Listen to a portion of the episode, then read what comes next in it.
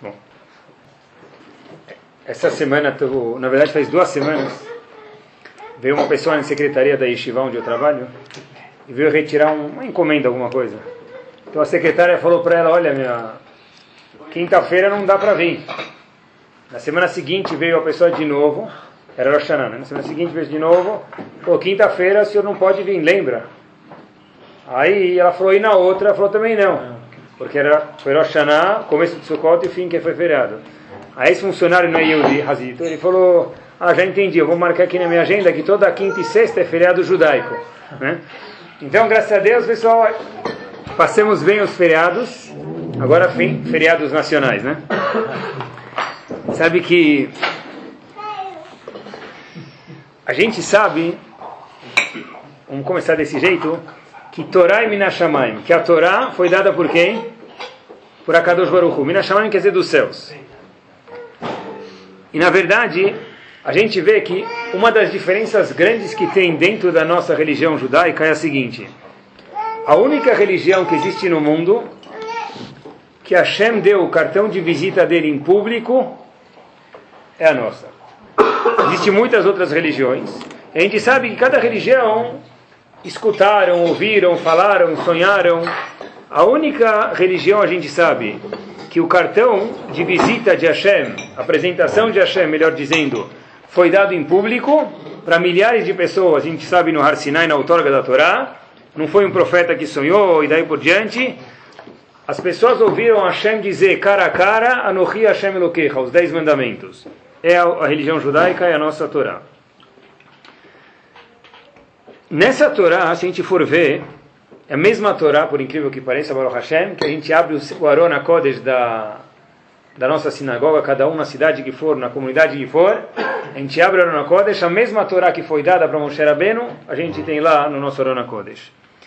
E se a gente for olhar uma das parashiot, Parashat Shemini, Sefer Vaikra, está escrito o seguinte, tem alguns tipos de alimentos que são proibidos de comer, que a gente sabe que é o chamado não kasher, e outros que são permitidos. Só por, entre parênteses, com a tradução, a gente fala tanto kasher, que a gente pode querer passar despercebido a tradução.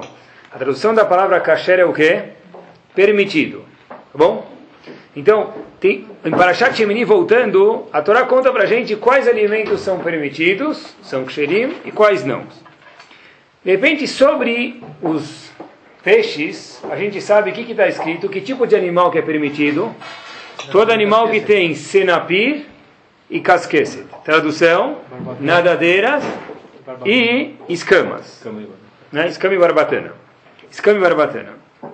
E a gente sabe que em relação aos animais, esses são os peixes. E animais quais são? Então a gente sabe, tudo que é, todo animal que é ruminante e tem casco fendido, esse animal é chamado kasher. Em relação às aves, que aves são kasher? Quais são os simanim das aves? Alguém sabe? Quais sinais? Então a Gomara em Hulin fala que a Torá não deu nenhum sinal para as aves, por incrível que pareça. A Torá falou para a gente o seguinte: Hulin dafnun teta mudalev.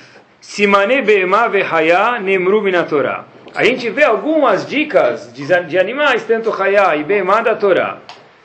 Porém, Simaneia of, em relação às aves, são ofot em hebraico, lonemru, não foram ditas na Torá. Obrigado. Não foi dito na Torá. O que quer dizer isso? As ofot, as aves não foram ditas na Torá. Quer dizer, não tem uma, um sinal. Toda ave que é amarela pode comer. Isso na Torá não tem. A gente sabe quais são proibidas, o resto é permitido e daí por diante. Tá bom? Então, de novo, os peixes têm simanim na Torá, só olhar o simanim. As, os animais têm simanim na Torá, casco fendido e ruminante. As aves não têm simanim na Torá. Rahamim depois viram um denominador em comum e eles colocaram, a Gemara diz para a gente, alguns sinais, mas a Torá não deu nenhum sinal de para poder decifrar qual ave que é permitida e qual não. A gente sabe quais são proibidas e o resto é permitida. Por isso que tem muitas pessoas, se a gente for ver, tem muitas comunidades, tem comunidades que não comem peru, por exemplo. Sabiam disso? Por quê? Porque tem aves na Torá que tem sido são proibidas. A gente não sabe a tradução exata dessas aves. Então, nessas alahot está escrito que vai tudo de acordo com a Mesoret. Mesoret é o costume. Tradição. Então, se, a tradição, se comiam aves aqui, a gente sabe que a, a tradução de todos os animais As aves só estão escritas aves proibidas na Torá, de novo. Então, as aves que são proibidas, a gente não sabe a tradução exata, mas se comia um ave, por exemplo, aqui em São Paulo a gente come, porque se comia um peru, por exemplo, por quê? Porque a gente sabe que as traduções de nenhuma das aves está traduzida é peru. Mas tem lugares que não comem peru e tem comunidades até hoje que peru não comem porque não sabe se é uma das aves que é proibida. Tá bom? Beleza.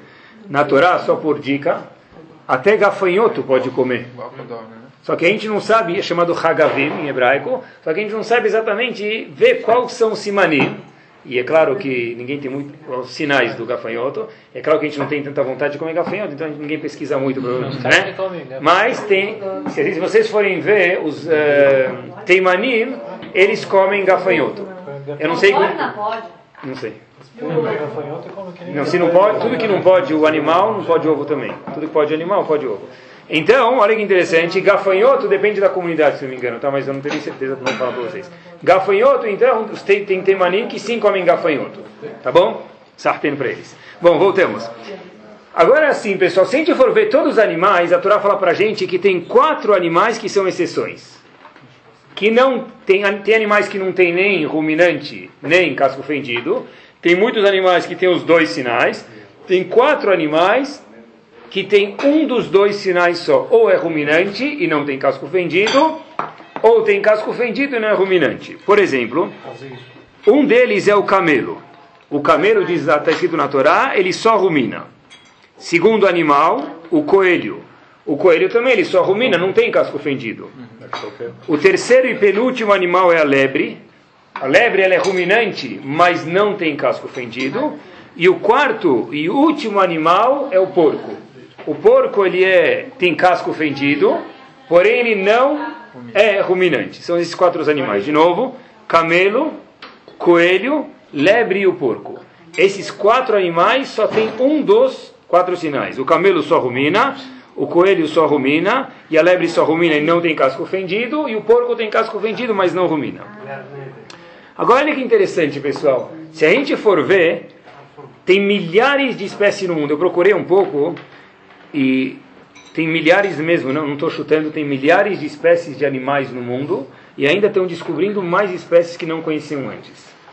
Então, na verdade, como é que pode ser que só tem quatro exceções no mundo que tem um dos, dos simanim, um dos sinais? Agmará em Hulin, quando analisa essa passagem da Torá, que só tem quatro que tem um sinal, isso consta em Hulin da Samech Hamud Bet, fala o seguinte, Agmará. Fica assustada. Vechi Moshe Rabbeinu Kanigai Oblister e. Será que Moshe Rabbeinu ele era caçador? Pergunta Agmará. Por quê? Da onde ele sabia que no mundo inteiro, Moshe Rabbeinu deu outra frente há 3 mil anos atrás, que não tinha nenhum outro animal que só tem um dos dois sinais. Ou é ruminante ou tem casco fendido. Onde Moshe Rabbeinu sabia isso? Você falou para ele. Então, diz o tratado, de, diz Agmará no tratado de Hulin da Samech Hamudvet, Mikan Teshuva Omer em Torah Minashamayim. Daqui é um tapa na cara para aquele homem que diz que a Torá não foi dada dos céus. Porque como uma pessoa ia se aventurar a fazer uma frase dessa, falar um statement desse tipo há 3 mil anos atrás, talvez hoje já custou ir a passear na Antártida e descobrir um novo pinguim, que tem um do Simanim. Até hoje nunca descobriram. Moshe Rabbeinu pergunta a Gemara, ele fazia expedições, era caçador? Não. Então, com certeza a gente vê que a Torá foi dada para a gente de alguém muito superior, Minashamayim, dos céus, a Kadosh Baruch Pessoal, das milhares, isso aqui a gente devia ficar boca aberto, das milhares de espécies que tem no mundo de animais, nos quatro cantos do globo, não tem nenhum outro animal diferente do que a Torá falou. Nenhuma ciência hoje pode dizer isso. Por quê? Porque, repito para vocês, eu pesquisei, até hoje se descobrem novas espécies de animais. Quer dizer, nenhum cientista hoje pode te falar quantas espécies tem no mundo de animais. Ele pode falar quantas descobriram até hoje, mas não quantas tem no mundo. E a Torá te diz: você nunca vai encontrar nenhum outro animal que tem só um desses simanim, um desses sinais, seja ruminante e não casco fendido ou vice-versa, fora esses quatro animais que a gente mencionou que constam em Parashat Shemini. Sempre que a gente tem dúvida de alguma coisa, o que a gente faz? Na dúvida, o silêncio sempre resolve. Podia ficar quieto, Moshe Rabbeinu não precisava falar. Moshe Rabbeinu podia falar o quê? Todos os animais que tiverem dois sinais, ruminante e casco fendido, comem. O resto não come. Por que, que ele falou os que têm um só sinal? Não muda nada para a gente isso. Diz a Gemara muda. Mikan teshuval ombrim em Torah minashamayim. Daqui é uma prova daqueles tontos que dizem que a Torá não veio dos céus. Que não foi Hashem que deu. Sabe que eu pesquisei um pouquinho. Teve um no Império Inglês teve um dos uh, comandantes do império que algumas centenas de anos atrás pagou alguns milhões de dólares, financiou isso, mandou numa expedição um pesquisador com a passagem da Torá e falou: Eu quero que você me procura me achar um outro animal. Ele não achou absolutamente nenhum. Voltou, coitado, triste, né? Porque foi pago tudo com patrocínio e não achou nenhum outro animal fora o que consta na nossa Torá Kedoshá.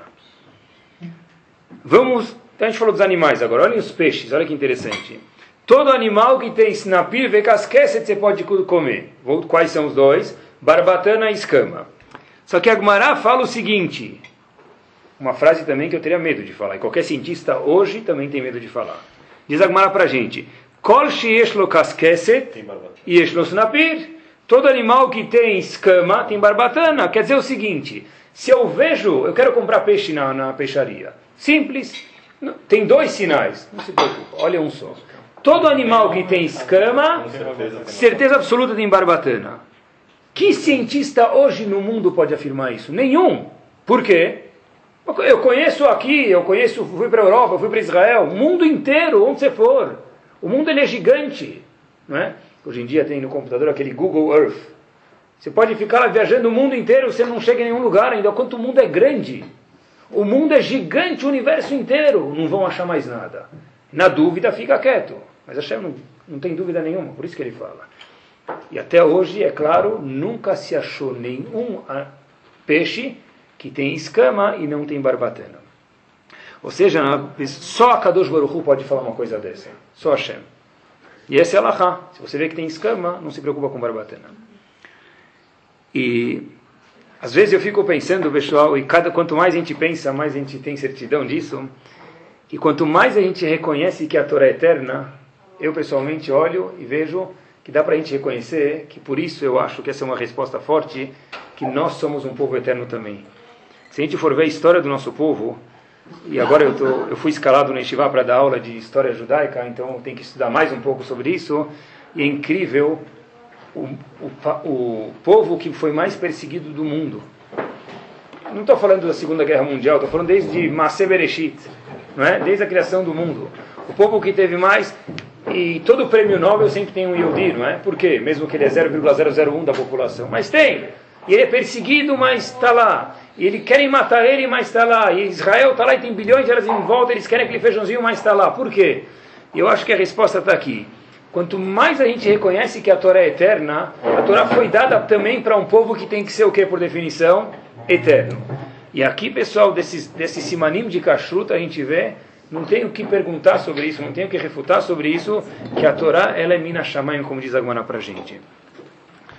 Sabe que, já que a gente está falando que a Torá é eterna e as pessoas também que fazem parte dela, nós somos parte de um povo eterno, tem uma coisa que me emocionou muito, me, meus alunos me contaram duas semanas na Shivá, Teve um aluno que chegou de Belém, o nome dele é Davi.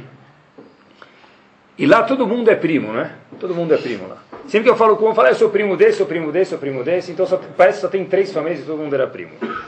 Então tem três, quatro sobrenomes, todo mundo se casa entre si. Então domingo, teve um domingo, cada domingo é turno de um rabino. Teve um domingo que era meio domingo, faz três semanas. Eu levei os alunos passear. Estava voltando com eles de carro. E o aluno me falou o seguinte: Olha, eu falei, ó, oh, você é primo de quem? Todo mundo, né? Eu imagino, tem três famílias, todo mundo é primo, assim que se imagina. Ele falou, Rabino, vou te contar uma coisa. Uh, meu bisavô era Rabino. Todo mundo fala isso, né? Deve ser que quem tem barba era Rabino, então. Eu falei, tá bom, Meu avô era tradicional. E agora, dos nove netos que minha avó tem, só dois são Yehudim.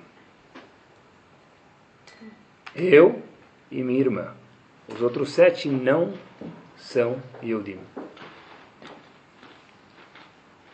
falou, eu sou um deles.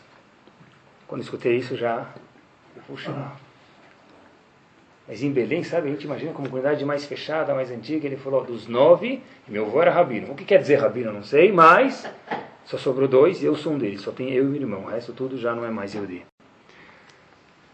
E olha a história desse menino. Ele chegou na Yeshiva e ele, falaram, ele lá, não sei, não tinha mesa em casa ou não tinha em todos os quartos. Um aluno, de repente, apareceu com o iPod desse menino de escutar música. Era como a gente, tinha, a gente tinha a Torá eterna e a gente tinha um povo eterno, pessoal. Ele pegou, deu o iPod dele por esse menino, vendeu para comprar duas mesas outras. Espero que o menino que pegou o iPod não deu as duas outras para ganhar o iPod de volta, né? Não trocou. Mas ele falou, ele nem contou, já nem contou nada, mas depois o menino falou, falei que está vendo com o iPod dele? Ele falou, ah, ele me vendeu para poder comprar duas mesas outras. É assim mesmo, quando a gente olha, por que o nosso povo está aqui? Porque um menino de 15 anos, o iPod para ele é que nem um carro para gente. Não tem diferença, é melhor ainda. Né? Tem mil músicas, quanto tempo demora para colocar mil músicas lá? Mas ele vem por quê, pessoal? Se a Torá é eterna, por definição, nosso povo é eterno. Essa é uma história, a gente vê milhares de histórias assim, pessoal. Eu, quando escutei essa história, fiquei completamente emocionado e eu vejo de verdade que, por definição, nós somos um povo eterno. E porque a nossa Torá é eterna, a gente tem que ter consciência disso, pessoal. Tem até uma curiosidade: um dos animais que a gente for ver, que ele, ele só tem um dos simanim, é o razir. O único animal é o porco, que ele tem casco fendido no mundo inteiro. A Torá falou assim, não se discute. Que tem casco fendido, não é ruminante, ele é chamado razir. Por que, que o razir tem esse nome? Razir é porco. Por que o razir tem esse nome? Pergunta Agmará, Lama Nikra Shemo Hazir? Sheatit HaKadosh Baruch Hu Leachzirol Israel. Está escrito que no futuro Hashem vai devolver ele para os Yehudim. Ah, só entre parênteses, perguntam, a Torá não muda. Se a Torá falou que não pode comer ele, tá? não tem nada a ver com Palmeiras, tá pessoal? Se a Torá falou que não não pode comer, e a Torá não muda, então de repente, então os Mefarshim falam que na verdade Hazir, na verdade o próprio Hazir, ele vai mudar de ele uh, na verdade, tem gente que diz que não se refere ao porco, se refere a uma nação que fez mal para a gente. Tem algumas respostas, tá? Mas o ponto é, o fato, o nome dele é chamado Hazir, porque no futuro, de alguma forma, está escrito que ele vai ser permitido para Bnei Israel. E quando estava estudando essa paraxá de Kashrut, eu escutei uma, uma, uma coisa que aconteceu e me deixou muito surpreso, é o seguinte, pessoal. Uma vez perguntaram, tem um, um, um, um Rav, na nossa geração que sempre que as pessoas vão fazer chuva, perguntam para ele qual a primeira coisa que eu tenho que melhorar. Se quiser falar para melhorar tudo, eu não vou fazer nada. Não, a gente sabe, você não muda de uma vez. Qual a primeira coisa que tem que se mudar? O Raf sempre fala, essa ideia dele, kashrut. A primeira coisa, mas não é tefilim? Não, tudo é importante, mas a primeira coisa que você vai mudar é kashrut. E eu sempre me questionei, eu nunca não trazia razão, eu sempre me questionei, poxa, por que, que esse Rav Gandhi, Talmud Raham, fala cachorro? Tem tantas mitzvot. E talvez uma das respostas é isso, pessoal. Porque, não, ele não fala isso, eu tomo a permissão de falar, porque se a prova que a Torá é Mina Shamayim, que a Torá vem de Hashem, Hashem demonstrou isso através da Kashrut, se nós queremos ser um povo eterno, a gente tem que cumprir Kashrut também.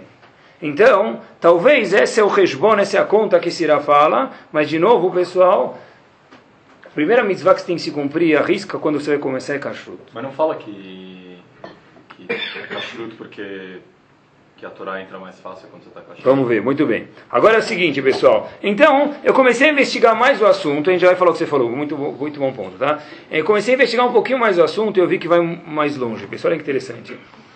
Se a gente for ver no século XII ou XIII, viveram os famosos Balei Tosafot. Todo mundo já abriu uma página de Gumará sabe que eles são o personagem principal. Gumará, o comentarista Rashi, e do outro lado o comentarista Tosfot. Tosfot, para que vocês saibam, a maioria deles eram netos do Rashi. Rashi era Shlomo Yitzhak. Tá bom?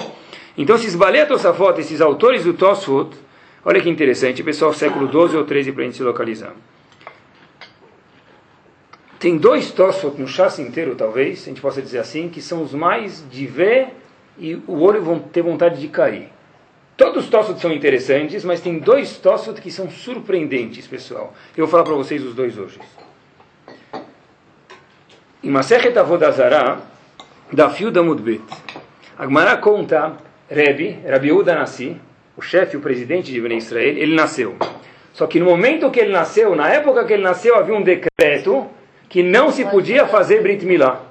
Assim quanto Tosfot em Avodazara da Fio da Mudbet. Bom, a mãe de Rebbe fez Brit Milá no filho, é claro. Não sei se ela pessoalmente ou Moel. E logo depois, ela viu que os policiais estavam vindo investigar a casa dela, por isso tanto ela fez Brit Milá. Então ela tinha uma vizinha dela não Yehudiá. O nome do filho dessa vizinha era Antoninos. Em português, o imperador grego Marco Aurélio.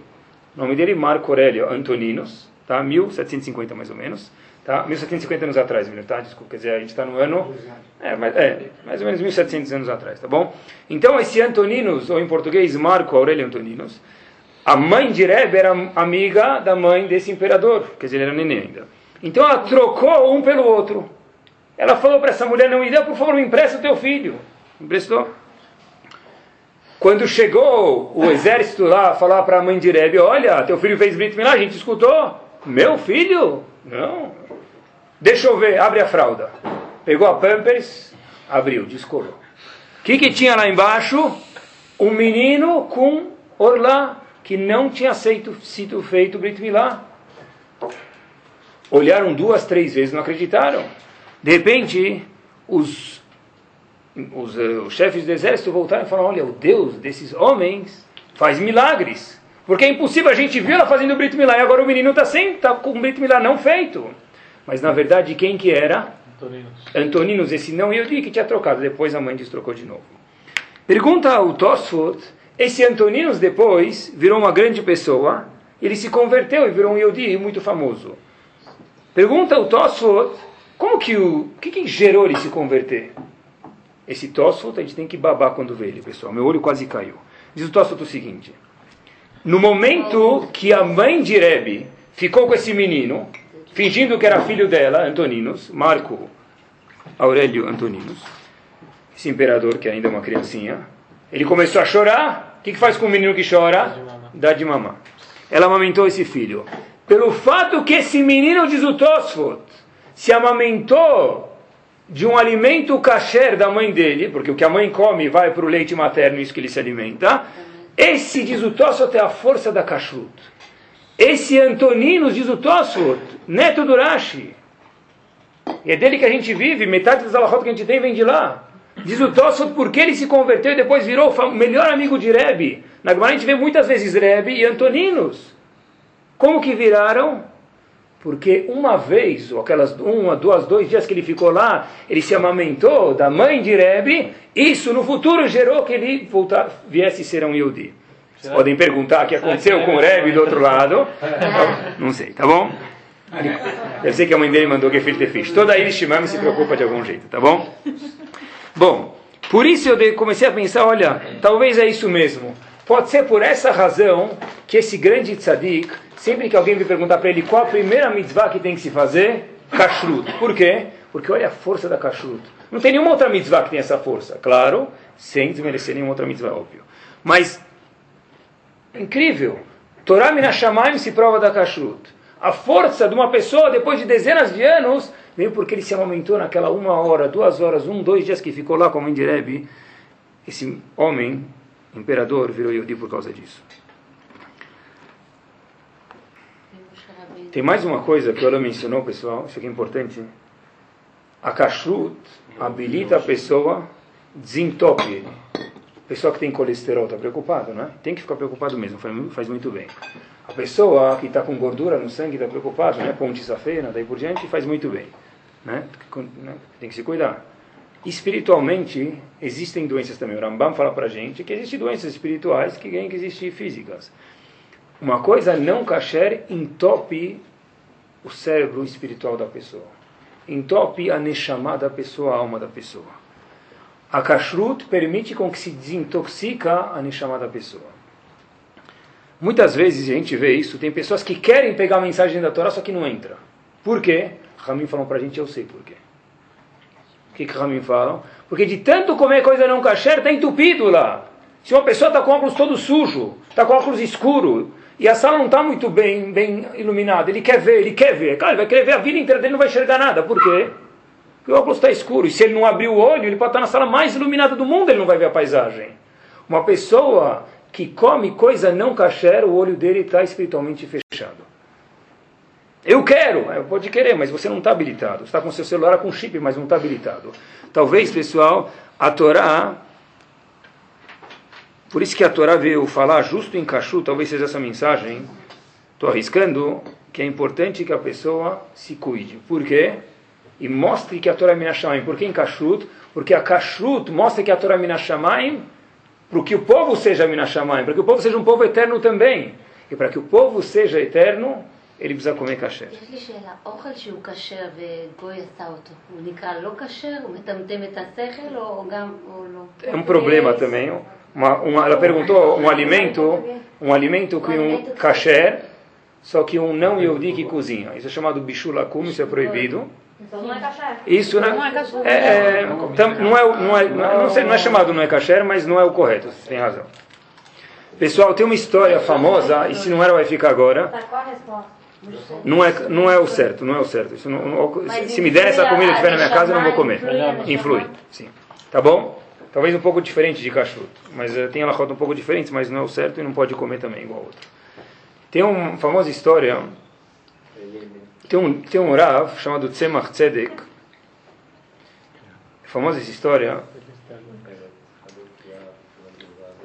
e uma vez, um, uma das pessoas foi para ele, um dos Hassidim dele, e falou: Olha, eu tenho muitas perguntas de Emuná.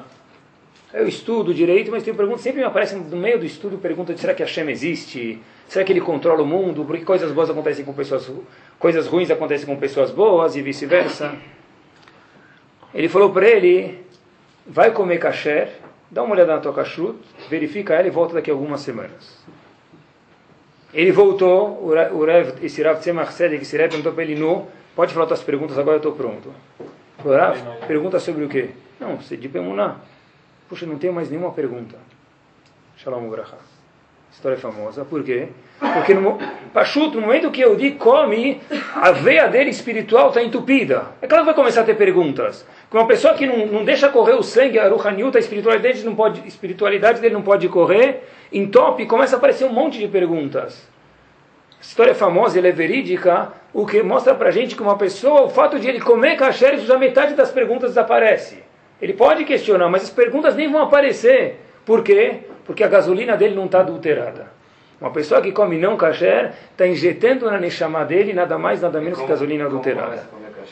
Como? Já vou mostrar. Muito boa pergunta. A gente vai chegar daqui a um segundo. Me dá três minutos, pessoal. Vai mudar a casa dele, vai fazer a galera. Vamos, vamos, a gente vai ver, pessoal, tá? Agora é o seguinte. Um, a gente vai ver, pessoal, eu já vou chegar aí. Eu sabia que vocês iam perguntar isso. Já estou preparado. Um dos grandes. Pessoal, vamos ver o outro lado da moeda agora. Eu falei para vocês que tem dois tosfot super fascinantes no chassi inteiro, talvez, se a gente puder dizer assim. Tem um dos grandes rabanim que está, e tá- em toda a Masechet aparece algumas vezes, o nome dele é Rav Meir. Rav Meir aparece nas Mishnayot e aparece nas Gemarot algumas vezes, não algumas, dezenas e centenas com certeza de vezes, no Talmud inteiro. Rav Meir tinha um Rav, um mentor dele. Imagina que é um mentor de um gigante chamado Rav Meir.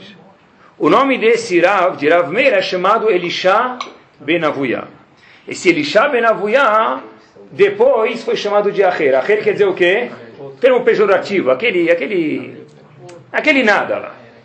A pergunta é a seguinte: se um mentor, Elisha Ben conseguiu produzir um homem do calibre de Rav Meir, como pode ser que ele virou Acher, virou nada?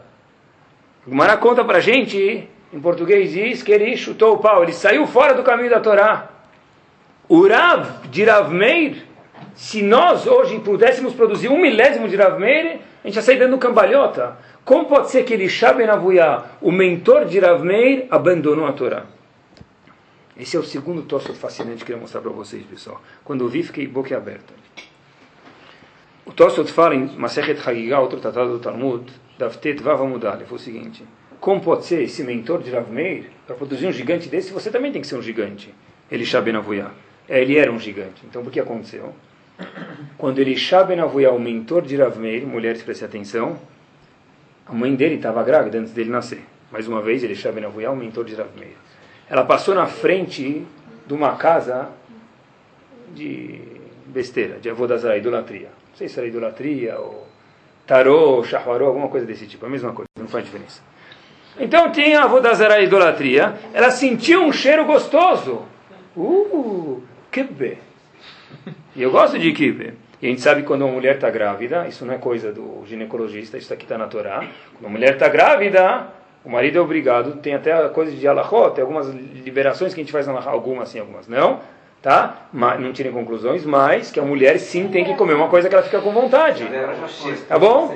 Então, não tirem conclusões precipitadas. Mas só queria mostrar para vocês que existe esse conceito, se a mulher está grávida, está com vontade, ela precisa comer. Na Torá não está escrito que o neném vai nascer com uma pinta com a cara do que ela queria comer. Isso não. Mas ela sim precisa comer.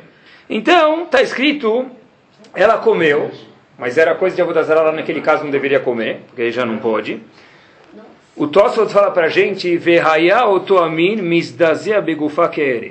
Aquele alimento entrou no corpo dela como se fosse Eres. Eres é o quê? Veneno. E aí que aconteceu? Esse veneno ficou no sangue, o menino ficou nove meses lá se formando através disso, saiu Elisha Ben Avuyá, o mentor de Rav Meir. No fim da sua vida, ele abandonou tudo. Por que diz Tossot? Só Tossot pode falar isso, porque uma vez a mãe dele comeu um alimento que era proveniente de um lugar idólatra, e não era kasher. Por um lado, a gente vê que Antonino se converteu para um alimento kasher, por outro lado, é assustador isso. Ele algumas vezes meu olho quase caiu. Por outro lado, o mentor de Rav Meir, Elisha Benavuyá, imagina aqui que é para ensinar Rav Meir, você precisa ser uma bomba, um gênio, uma capacidade, uma kudushá tremenda. Como pode ser, pergunta a Tossot, que essa kudushá toda se derreteu, se dissolveu? Simples, diz Tossot. Porque a mãe dele, uma vez, comeu uma carne que não era kasher, e diz o Tossot, repito as palavras, Aquele alimento entrou nas veias dessa senhora como sangue, como veneno. De novo, está falando de uma mulher que produziu o mentor de Rav Meir, mas uma vez ela comeu, malishi, deixou passar. Puxa. É, hoje não teve repercussão. Daqui 10 anos não, 20 não, mas depois de 60 anos gerou repercussão. Rabino, mas alguém que, você falou, quer fazer chuvá, a primeira coisa é ser kasher. Já comeu Boa, também, né? boa, muito bom. Por isso que existe chuvá, e quando a, quando a Hashem vê que a pessoa quer mudar, dá para se purificar. Isso aqui é um presente que a Hashem dá, porque na, naturalmente você tem razão, nem teria como tirar esse veneno do corpo. Mas se a pessoa quer, ele mostra que ele quer, a Hashem tira esse veneno. Porque, quer dizer, nesse caso o filho está pagando pelo, pelo, pelo pecado Porque, da... claro, se você coloca, se tua veneno. cozinheira coloca veneno no teu feijão, você vai pagar por isso, quer dizer, não você, outra pessoa, entendeu?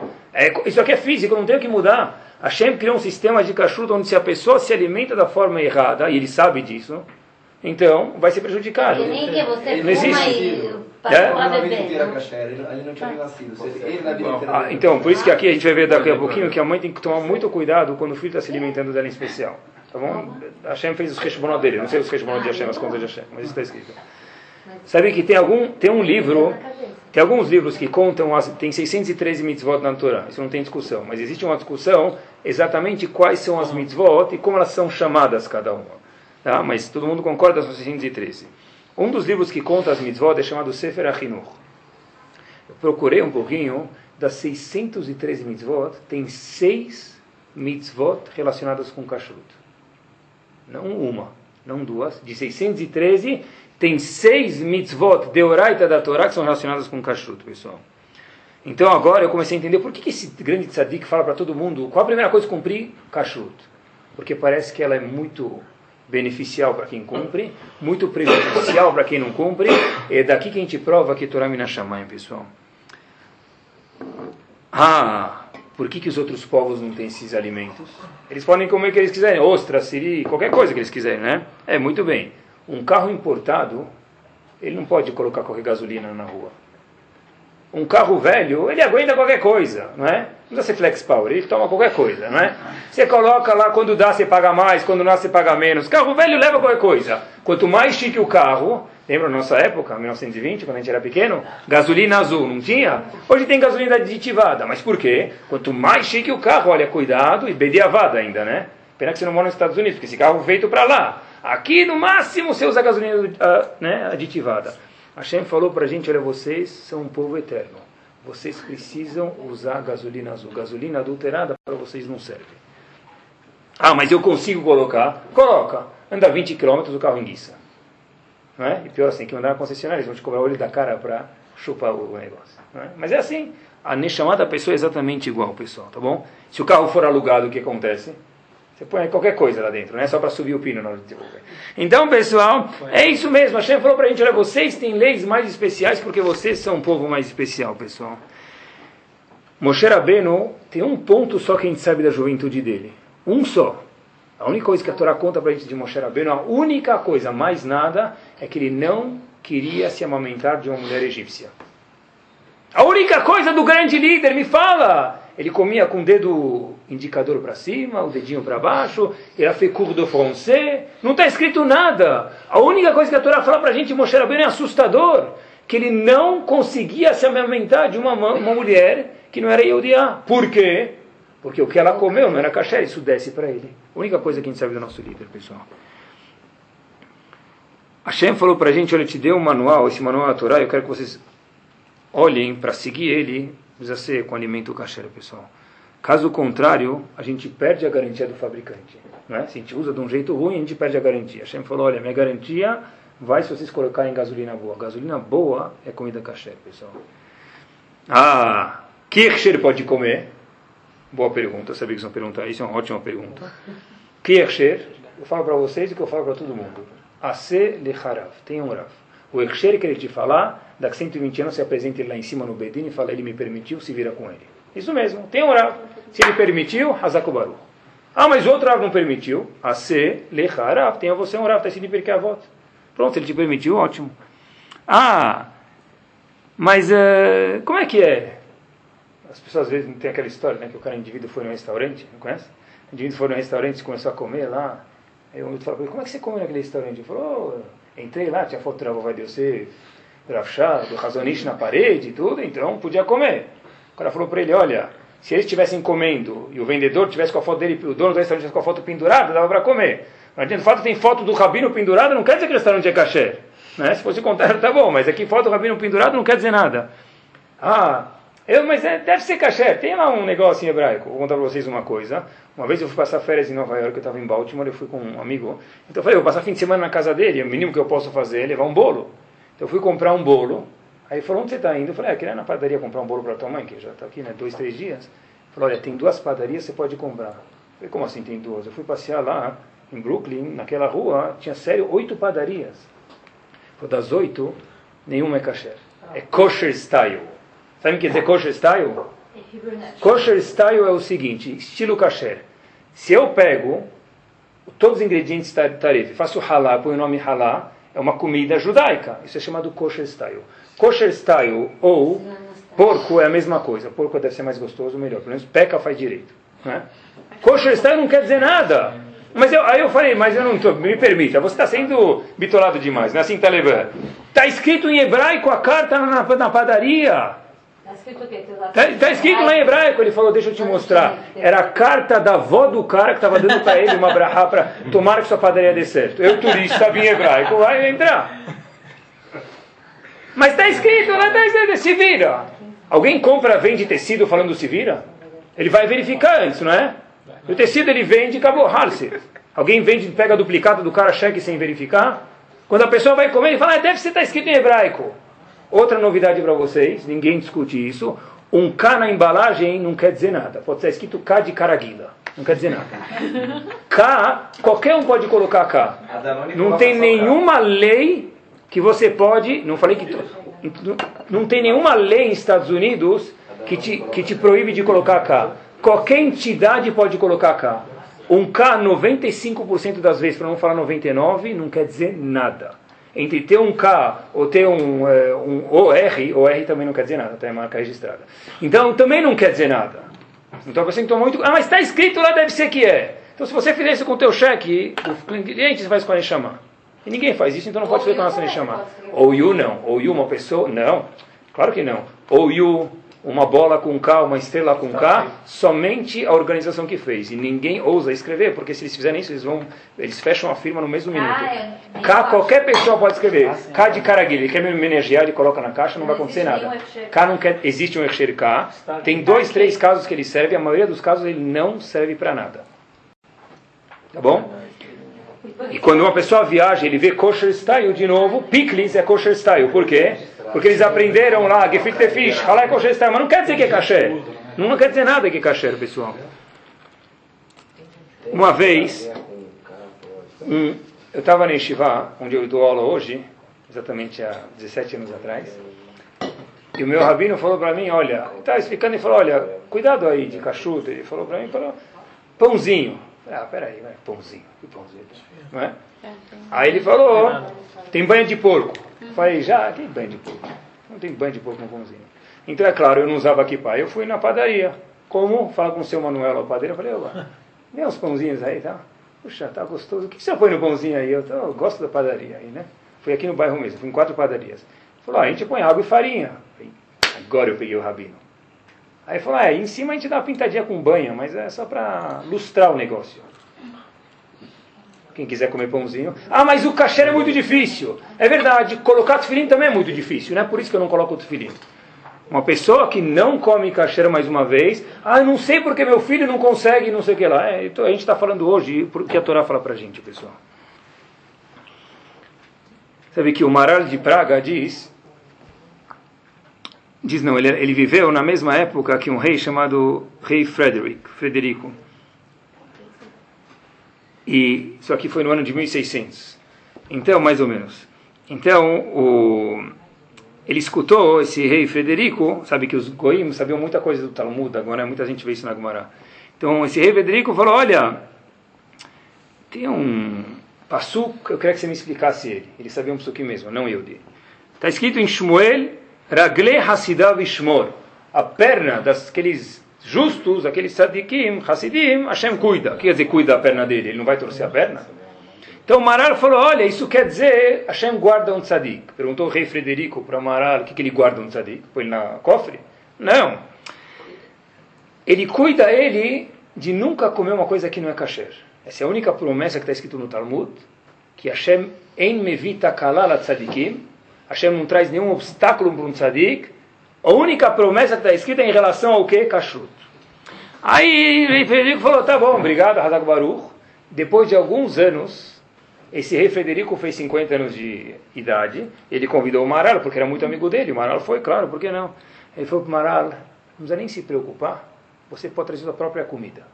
Eu sei que você não come a minha comida, você me explicou, mas eu quero que você faça parte aqui da festinha. Ele foi lá, o Maral. Maral foi fazer Nitilat não tenha vergonha, porque come pão. Voltou. Quando ele voltou, ele olhou que ele saiu de lá, deixou o sanduíche dele foi embora e não tinha ninguém olhando. Talvez alguém trocou o sanduíche. É uma preocupação que a Laha tem, não posso comer. Ele volta para comer, ele fica olhando e fala, Ih, hum, hum, hum, não pode falar nada. Ele comeu um pedacinho de pão só que ele tinha lá com ele e não comeu o sanduíche. Aí o rei Frederico falou para ele, por que você não come? É teu sanduíche. Falou, puxa, eu sinto muito, eu sei que você vai ficar chateado, mas tem uma lei que quando eu saio, deixo a comida aqui, não tem ninguém olhando, eu não posso comer ela, porque talvez alguém trocou. Eu sei que o senhor não vai entender, mas peço desculpas. Rei Frederico falou para ele, agora eu entendo aquele verso que você me explicou. Ragle Hasidav Ishmor. Eu queria testar você. Quando você foi lavar sua mão, eu troquei o sanduíche. Raglei Hasidav Ishmor. Raglei Hasidav Ishmor. Em que está escrito isso em relação ao que? Kashrut. Eu vi uma outra história interessantíssima, pessoal. Na época da Inquisição, dois amigos que moravam um perto do outro tiveram que fugir e a gente sabe que cada um foi para um destino em uma casa diferente daí por diante. Os dois se encontraram depois de muito tempo e a pergunta que eles se fizeram é como foi esses anos que tiveram que fugir? Cada um foi morar em algum lugar do jeito que podia morar.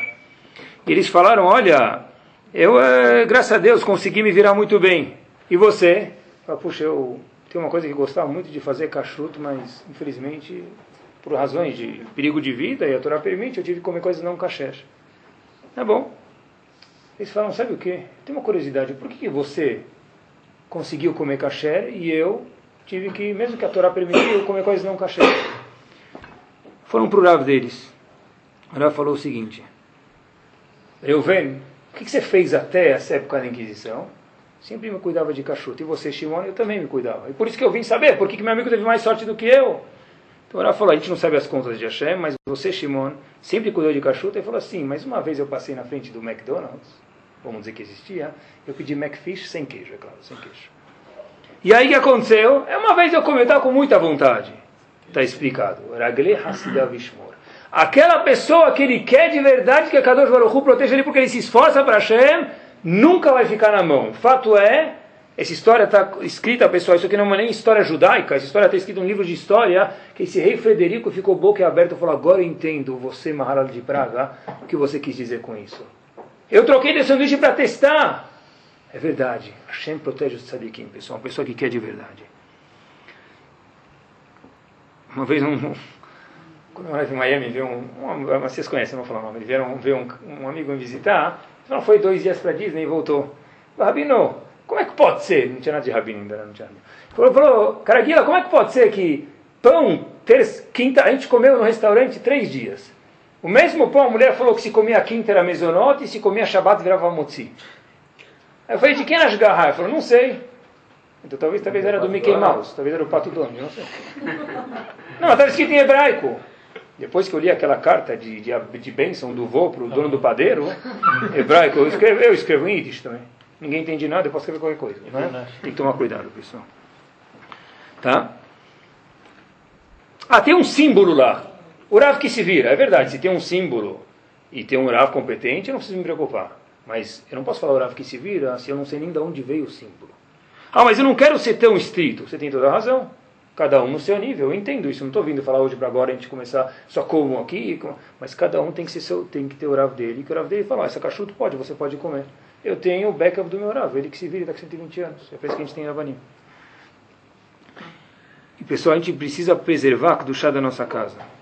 Ah, mas fora de casa. Eu não falei que é permitido comer fora de casa, mas não tem nenhuma razão no mundo para que ninguém em casa, estou falando para vocês todos, e faço, falo isso com, com amor e coração, que possa não fazer tevilat kelim nos objetos dele. Está escrito na Torá, isso não é um costume que apareceu na Europa há 10 anos atrás. Na Torá está escrito que sempre que eu tenho um utensílio na minha casa e vou colocar comida nele, eu sou obrigado a levar ele no mikve.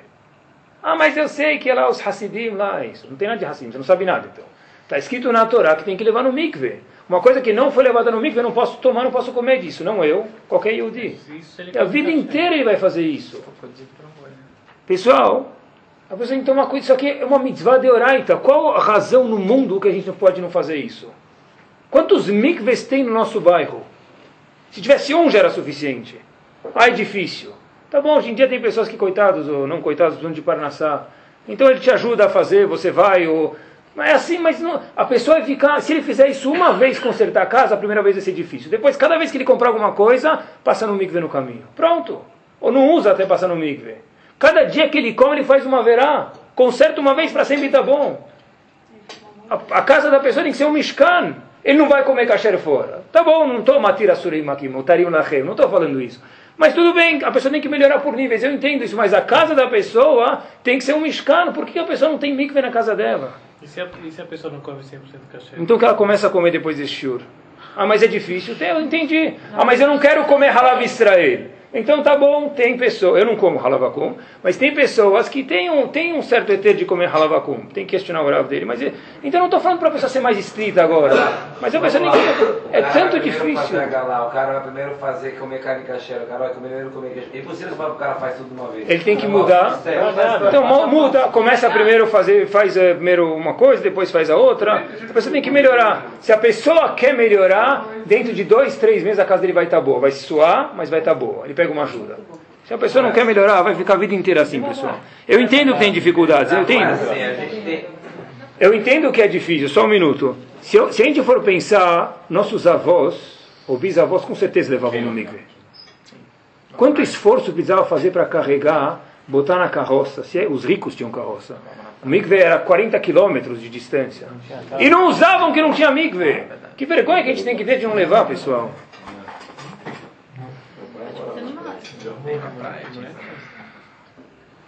Eu sei, eu não vou desmentir. Eu entendo, para os homens é muito fácil falar, eu sei. Tá? Para as mães é muito difícil, é um trabalho, esse é o mérito das mulheres, é um trabalho, um suor das mulheres também. Porque mesmo que o marido fale que ele vai ajudar, ele não vai fazer nada. Né, a mulher que acaba fazendo tudo. Tá? Mas, mas, pessoal, eu sei, é difícil. Todo mundo que viaja, né? Um, uma pessoa não Yehudi que viaja, ele vai com 16 filhos e o porta-mala vazio. Um Yehudi que viaja, ele vai com um bebê e tem que usar o, o trailer de trás do carro. Né? Tem que levar tule e ainda não entra, tem que mandar o táxi atrás. Né? Por quê? É, ele chega lá, compra carne, compra feijão, tudo, acabou. A gente não pode levar. Né? Como que faz? Tem que levar tudo, né? Pior ainda, é pior ainda, a gente tem que ir lá no. Agora é feriadão, o cara paga o hotel e não pode comer nada, né? Metade ele paga a comida. Não vou comer, tá bom, tira 10 reais da diária, não muda. Né? É difícil, eu sei que é difícil, mas um povo eterno tem leis mais rígidas. Não sou eu que estou falando elas, porque eu não gostaria de falar isso para vocês, mas a Torá falou isso para a gente, pessoal. Isso não é uma interpretação minha. Quem sou eu? Não sou nada. O que a Torá falou para a gente que é kashrut, e a kashrut mostra que nós somos Minashamayim. É uma prova que a Torá é Minashamayim. Até hoje, a Torá e Minashamayim é uma prova que impossível desmentir. Tentaram já milhares de expedições fazer isso, provar que tem outros animais, nunca acharam nada diferente, pessoal. Quando às vezes uma criança, e já aconteceu isso comigo, às vezes eu tinha uma bala no bolso, a criança veio pegar a bala e foi correndo para o pai perguntar se era cachê. O pai falou, ai que vergonha! Se o Rabino te deu, é cachê. Eu falei para ele, olha, eu estou muito orgulhoso do seu filho. Como não, se ele perguntou se é cachê ou não, é bom. Ele não tem que saber que minha comida é cachê. De onde ele vai saber o menino de seis anos tem cachê? Se o menino foi perguntar para o pai, posso comer isso? É bom. Por que, que quando chega na rua, todo mundo falou, vai falar para os filhos, não aceita nada de ninguém na rua? Porque talvez tem droga. Kashrut, não kasher, não é nada mais, nada menos do que uma droga para chamar. O mentor de Rav Meir, um gigante pessoal, porque sua mãe comeu taref, entrou no sangue como Eres, diz o Tossot, como veneno nunca mais saiu. E a gente falou então de Kashrut, Virat Kerim, eu queria falar sobre um último ponto, já que a gente está falando de pureza, e tem a ver com alimentação também, pessoal. É uma coisa muito fácil, Netilat Yadayim de manhã. Não tem ninguém no mundo inteiro no mundo inteiro não tem ninguém que não pode fazer Netilat de manhã. Baruch Hashem, todo mundo aqui. Não, duas. A pessoa é obrigada, homem ou mulher, pegar e verter. Um começa com a direita, direita, esquerda, direita, esquerda, seis vezes. Ou seja, três de cada lado, vertendo na direita, na esquerda, mas não jogar assim, ane. Jogar do punho para baixo. Se custar muito caro a conta de água, me liga, eu acho um fundo para ajudar. A Gumará fala isso. A Gumara fala, Blineter.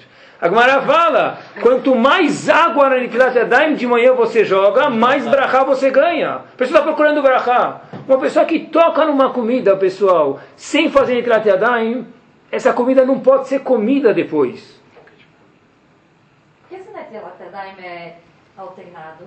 Porque só assim tira a tuma, só assim tira a impureza de manhã. Tem outras Yadayim, mas a, a mais, a chance, a tão importante nós e nossos filhos, pessoal. Tem que acostumar os filhos desde pequeno. Ele tem um mês, tá? Então um mês não dá, você vai afogar ele no, no, no caneca, tá? Mas a pessoa tem, tem que fazer. O Gondim Vina fala, isso aqui traz pureza para as crianças. E não precisa ter aquele copo de gente lá com duas mãozinhas. Pode ser copo de requeijão, pode ser copo de cristal, qualquer coisa. Qualquer copo que você tiver, faz. Está nas férias, está na casa de campo, onde tiver, faz. É obrigatório fazer entrada de manhã. E não, quem não vai fazer? Por que, que não vai fazer? É tão importante isso, pessoal. Esse Shabat, eu estava preparando esse já faz umas duas semanas, e esse Shabat tinha um. Uh, tinha algumas pessoas na minha casa, aí eu falei para eles: olha, me conta alguma coisa de cachuto. Porque eu vou para shura, sempre que eu vou para algum shura, eu pergunto para muitas pessoas para poder enriquecer o shura. Contou uma história que havia uma pessoa que ele nasceu numa casa religiosa ele já estava cansado de tudo isso, ele, mas ele não conseguia largar, porque ele ficava com consciência pesada. Ele tinha um amigo que largou tudo. Vamos chamar história de. Vamos, é, em vez de José Betchuvá, é o contrário, tá? Então, Roser Bitaban. Então o cara chegou lá, esse Reuven tinha um amigo, Shimon, Shimon abandonou tudo, tudo, abandonou tudo, e não sentia nenhum remorso. Esse Reuven estava falando, puxa, eu também queria fazer tudo aí, oba-oba, sem sentir remorso. Então ele falou para Shimon, como é que você faz isso? Eu não consigo fazer averot sem sentir remorso. Ele falou, você quer saber mesmo? Eu fazia isso. Eu fazia Netilat Daim de manhã, a água que caía do Netilat Daim de manhã, todo dia eu tomava ela. Eu fazia Netilat Daim de manhã, guardava a água embaixo, fazia em cima de um baldezinho. Essa água que caía da minha mão, eu tomava ela. Hoje eu faço qualquer averá, não sinto nada, não sinto nenhum remorso por isso. Para que a gente veja a impureza que tem, não é algo cabalista aqui. É isso mesmo, se você tomar essa caná, Netilat Yadayim, Tevilat Kelim Kashrut, pessoal, é indispensável. Você tem que tomar tem que melhorar. Ah, mas eu não vou fazer tudo, Ravi, eu já entendi. Tá bom, mas em casa. Ah, mas é mais difícil ter pão. Eu entendo que é difícil, eu, eu sei muito bem, também faço a mesma coisa. Mas a pessoa não fala que é mais difícil colocar filho e não coloca. É indispensável isso, pessoal. E talvez isso a gente vive num mundo tão complicado hoje em dia, que hoje que a gente vai ver, tem tantas atrações que puxam a pessoa da Torá, e é tão difícil, pessoal. Baruch Hashem, filhos de vocês estão pequenos, e tomara que vocês nunca tenham esses problemas, mas a gente que trata com jovens, de novo, já é uma década que, graças a Deus, eu tenho mérito de fazer isso, cada dia mais a gente vê pessoas que têm. Eles querem, mas não entra, eles querem, mas não entra. A gente vê que na casa deles não tem cachorro. Mas é a internet, tem tanta coisa que se a gente ainda for ajudar, o lado ruim a gente vai sair perdendo. Ninguém aqui quer perder, pessoal. A casa da pessoa tem que ser cacheira, pessoal. Teve uma história que aconteceu faz um tempo atrás. Um Yehudi, uma loja, acabou vendendo por alguma razão ou outra comida kasher. As pessoas pensavam que era kasher e teve um defeito que aconteceu. Então, as pessoas eh, compraram comida e viram que infelizmente não é kasher. Então, saiu isso em muitas revistas judaicas que tinha a galot pública. A galá é ferver os utensílios porque acabaram usando sem querer o utensílio, o ingredientes não kasher. Então todo mundo via na loja reclamar, puxa, tem que fazer a galá, tanto trabalho que você está me dando. Teve um indivíduo que chegou na loja chorando, e o dono da loja falou, puxa, esse indivíduo tem uma reação diferente, todo mundo reclamando, tem que fazer a galá, galá, galá, eu vou ajudar vocês a fazer, desculpa, foi sem querer. O indivíduo chegou chorando, falou para o dono, olha, eu, você acabou com minha vida. Falou, por que eu? A gente ajuda o senhor de idade, eu ajudo o senhor, talvez panela nova, a gente dá um jeito. Eu sou um fugitivo do holocausto. A minha vida inteira até eu comprar produtos nessa loja, eu nunca, que eu lembre, havia comido algo não kasher. Pessoas que passaram a vida no holocausto, o pessoal comendo casca de batata, casca de batata e não uma casca de batata inteira, um oitavo de casca estragado ainda. Mas eu não vou comer tarefa. Ah, mas Rabino precisa isso? Não, não precisa. Não precisa. Allah permite que coma num caso desse coisa não kasher. Mas tem pessoas que deram a vida e hoje, pessoal, é muito difícil. Eu entendo vocês, é muito mesmo. Mas não se compara com o que era antes. Por que não manter uma casa kasher, pessoal? Talvez nesse mérito, eu termino com isso. O Arachai Makadosh explica o Passuk da seguinte forma: esse Passuk de Kashrut. Sefer Vaikra, Perek Yudalef, Passuk Mem Dalet. Velot etameu et nafshotechem bechol asheretz aromes ala aretz cuidado para não purificar a Neshama de vocês, quer dizer, a nossa, digo, né, Yedim, com insetos que rodam aí na terra, com bichos, coisas, a gente sabe que não pode comer bicho, tem que tomar cuidado, com coisas que não são kasher. Zorachai Makadosh, através de cuidar da kashrut, Lot Tameu não se impurifica, quer dizer, só come kasher. Esses animais que rodam pela terra, esses seres, não animais não, esses seres que rodam pela terra, que são os outros povos, outros povos, não vão incomodar a gente.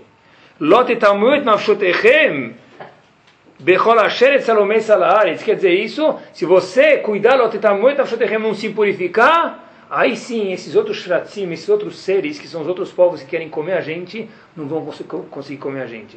Porque para que a gente seja um povo eterno, que o Baruch Hashem é até hoje, a gente precisa se comportar dessa forma, diz Orachai Makadosh, shebe'emtza, shebe'emtzaut mitzvazot, através de fazer essa mitzvah, por intermédio dessa mitzvah, loishletu akum be'am Israel. Nenhum não Yehudi vai poder mexer com o Israel. Que Bezat Hashem seja não só uma inspiração, mas seja uma motivação para que a gente possa melhorar nossa casa. Se alguém precisar de alguma dica como fazer, eu estou disposto, quando que precisar me ligar me falar, com prazer.